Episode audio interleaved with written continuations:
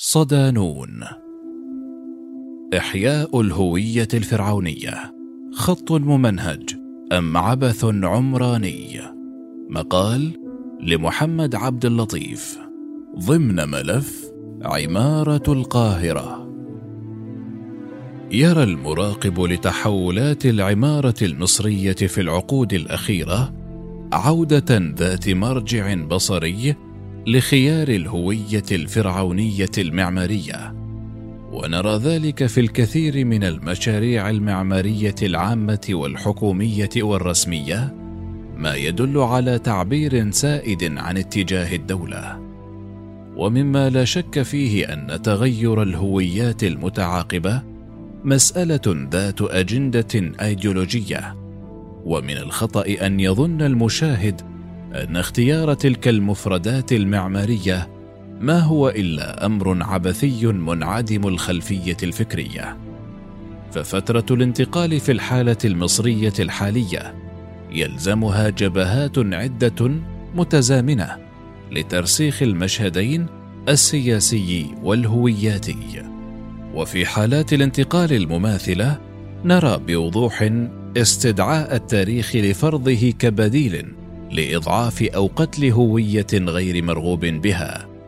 فمن الجيد أن نراقب الهويات المعمارية التي تحاول أي دولة إحياءها والهويات التي تهملها لكي نفهم التوجه الفكري العام للدولة. وكما ذكرنا من قبل فإن الكثير من الآثار الإسلامية تواجه الإهمال والاندثار والهدم في مقابل الاحتفال بالآثار الفرعونية وغيرها. وهذا خط متواصل ليس وليد اللحظة.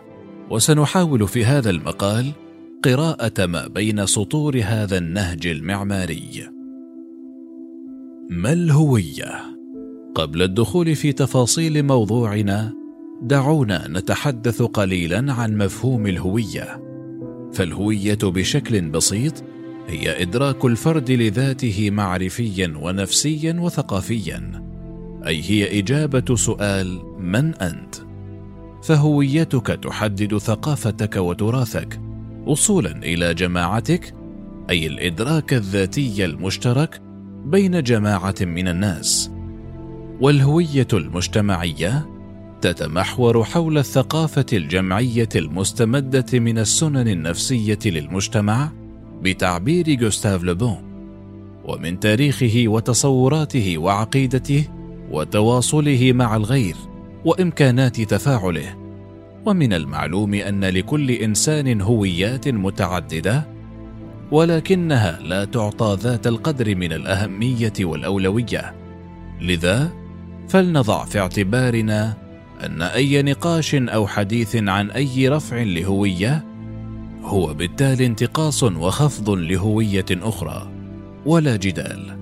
فالمنادي بالهوية الإسلامية يخفض الفرعونية والمنادي بالفرعونية يخفض الإسلامية والعربية وهكذا.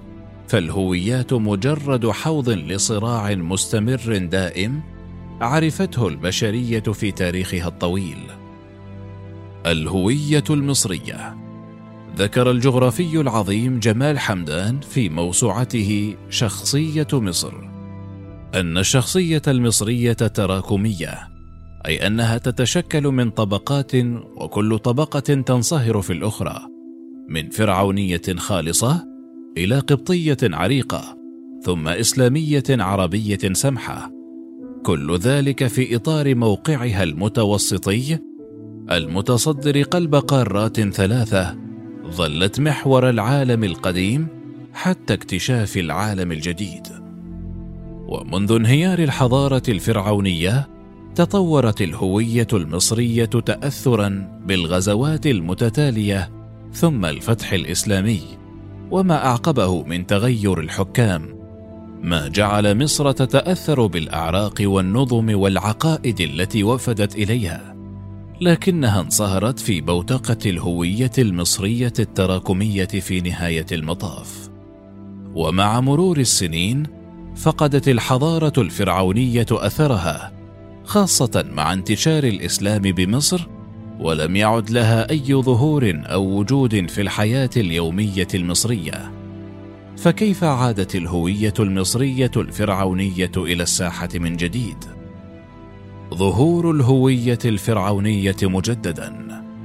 فلنربط الأحزمة ولنعد بالزمن إلى أوائل القرن الماضي ونتخيل معا سعد زغلول مخاطبا الشعب مؤججا عواطفه تجاه تراث الأمة المصرية حيث كان آنذاك النزاع على أشده بين زعيم حزب الوفد زغلول ومكتشف مقبرة توت عنخ آمون هوارد كارتر الذي أغلق المقبرة بسبب الخلاف على أحقية إدارة كنوز الملك الفرعوني.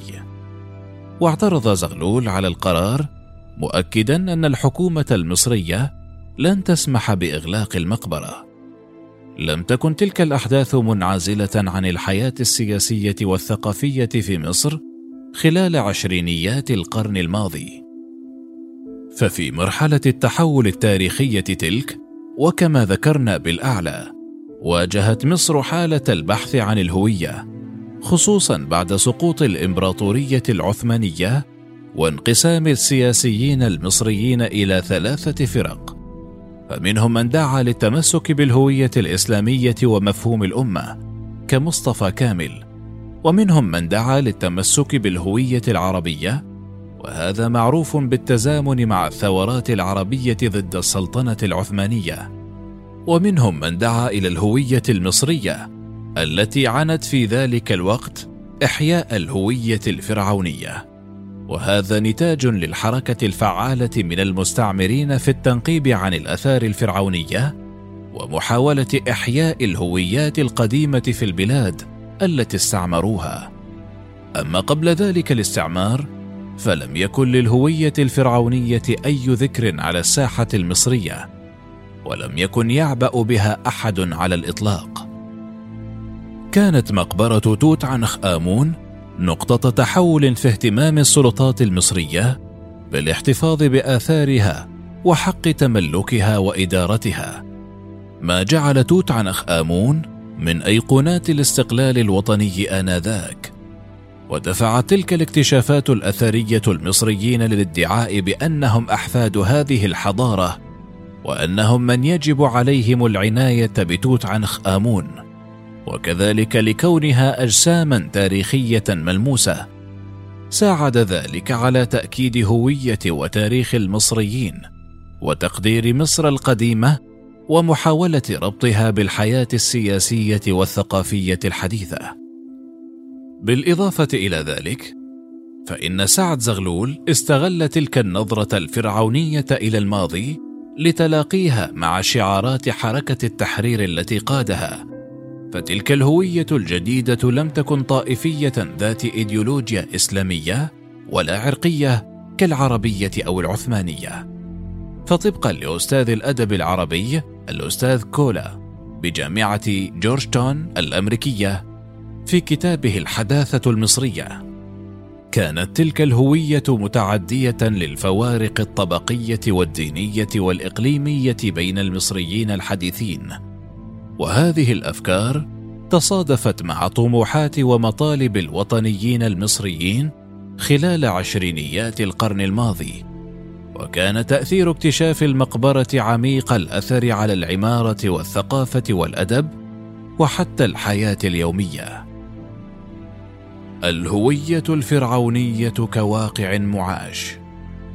منذ بدايات العقد الأول من القرن الماضي بدأت العديد من الصحف المصرية تبني الأنماط والصور الفرعونية وكان المسيحيون أصحاب الدور الرئيسي في هذا التطور وقد صدرت عنهم صحف معبرة عن تيارهم وتوجههم العلماني مثل صحف رمسيس وفرعون.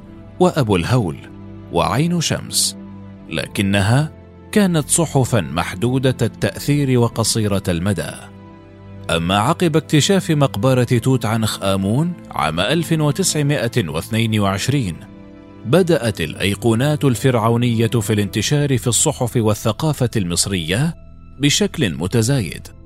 ولم تكن تلك الأنماط الفرعونية الظاهرة سطحية أو غرضها تزييني. فرسالتها كانت واضحة تماما. ألا وهي ربط الماضي الفرعوني السحيق منقطع الصلة بالحاضر المصري الذي كان يحكمه المستعمرون. وتلك الأيقونات المصرية الفرعونية عبرت عن السيادة والحضارة التي سيطرت على العالم يوما ما. يقول كولا في كتابه ليس مستغربا ذلك الربط بين اكتشاف مقبرة توت عنخ آمون عام 1922 وتحول لقب السلطان إلى ملك مصر في نفس العام. ذلك التحول الذي لم يحدث منذ العصور القديمة. لقد كان الملك توت عنخ آمون رمزا مهما للسيادة الملكية في هذا الوقت ويبين الأديب محمد حسين حسين في كتابه الاتجاهات الوطنية في الأدب المعاصر ملامح الحياة العامة في تلك الفترة قائلا. أطلت النزعة الفرعونية برأسها بعد أن كانت لا تظهر إلا مقنعة أو من خلف ستار.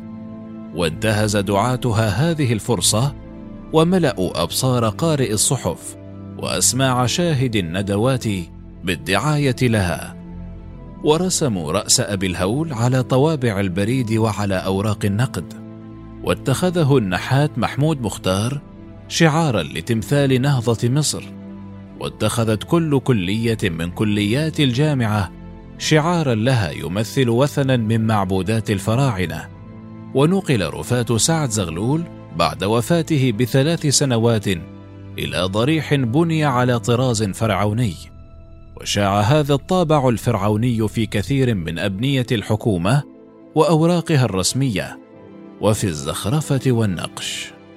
لنقرأ السطور القادمة المخطوطة بقلم الكاتب المصري الكبير محمد حسين هيكل الذي كان وزيرا للتعليم بين عامي 1930 و 1940 ونادى بعودة الفرعونية إلى الحياة الأدبية حيث قال: إنما يتوهمه بعض الناس من أن تغيير الدين في مصر من الوثنية إلى المسيحية ثم الإسلام، وتغيير اللغة فيها من الهيروغليفية إلى العربية، قد قطع ما بين مصر الحديثة وبين مصر القديمة من صلات، ليس إلا وهما من الأوهام، وأن الحقيقة العميقة هي أن هذه الصلة قائمة لا شك فيها بيننا وبين أجدادنا الفراعنة ولئن تهدمت الحدود الدولية وفنيت العاطفة الوطنية فسيبقى أبدا هذا الاتصال النفسي الوثيق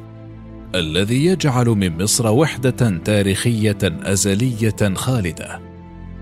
فمن حق المصريين ومن الواجب عليهم أن يستثيروا دفائن الفراعنة جميعا وأن يربطوا حاضرهم وماضيهم رباطا ظاهرا لكل عين.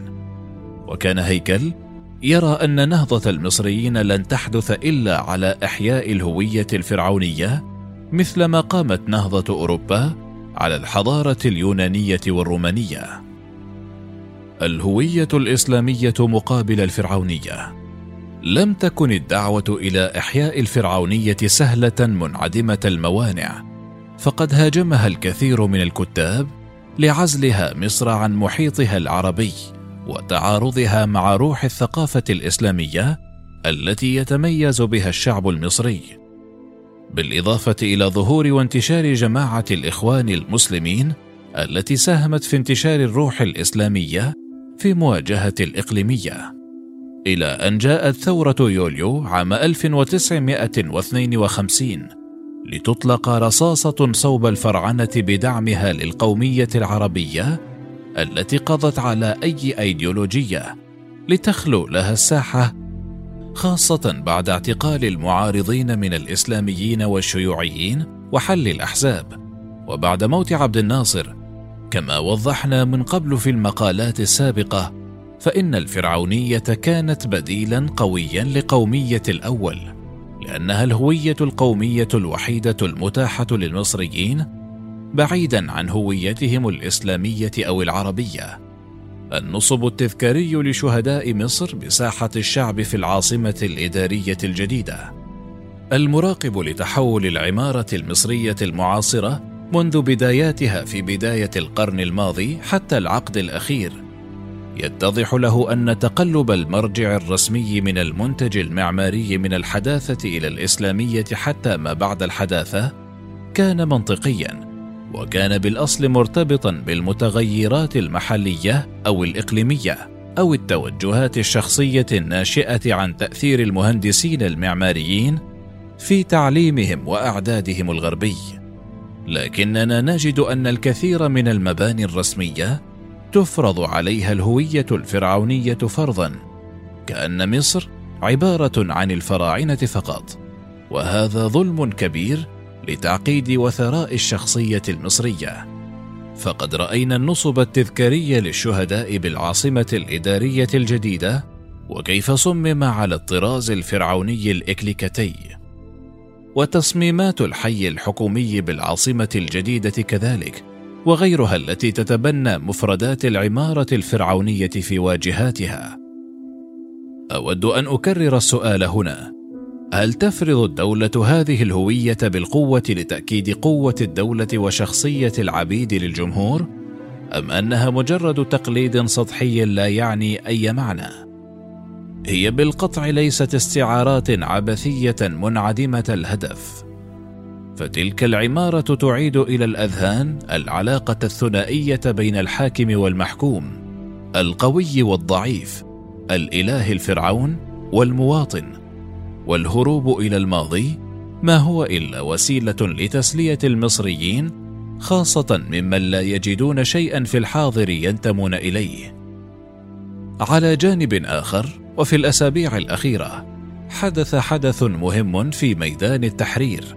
أثار غضب الكثير من المهندسين المعماريين والمفكرين الحضريين والمنظرين وهو نقل مسلة فرعونية وأربعة من الكباش إلى ميدان التحرير. الميدان الذي تم بناؤه في عصر إسماعيل وأصبح رمزا عظيما لثورة أحد عشر وألفين والربيع العربي بشكل عام. حتى أصبح رمزا عالميا للحرية كما قال ديفيد هارفي في كتابه مدن متمردة. يبدو أن النظام أراد القضاء على هذا الجانب الثوري من الميدان بتغيير مظهره بالكامل وإنشاء تصميم جديد بالكامل لمنع المتظاهرين من التجمع مرة أخرى فيه وهذا يعتبر قطع وصلي تاريخي أليم. ففي ذلك تقويض للقيمة الرمزية العالمية لميدان التحرير كرمز للثورة المصرية والربيع العربي وتحرير الناس. ومن الطريف ذكر بعض الموالين للنظام أن هذه المسلة رمز لخداع الإخوان في مكان مثل ميدان التحرير الذي قادهم إلى السلطة قبل أحداث يونيو. أما الأربعة كباش فهي رمز للجماعة ذاتها التي يطلق عليها كثيرا في الإعلام المصري الخرفان. ورقم أربعة ما هو إلا رمز لرابعة وعلى الرغم من تفاهة تلك الترميزات فإنها تريك جانبا من التفكير الذي يربط صراع الهويات هذا بالسياسة العامة المتبعة في الدولة. التركيب الحضاري والبديل حقيقة أن مصر مكونة من طبقات حضارية متعددة والجدال الدائر بشأن ذلك الذي يستدل به أنصار الفرعنه قائلين إن محاولة تفكيك هويتها أو اختزالها في شخصيتها الإسلامية محكوم عليها بالفشل. لهو جدال لا يطبقه أصحابه ذاتهم فإني لا أرى في خطاباتهم أو تشكيلاتهم الفنية أي استدعاء لتلك الهويات الأخرى بل هو إبراز وحيد لتلك الهوية. وإني أرى أن هذا الاختزال السطحي أثره الضار أكثر من نفعه.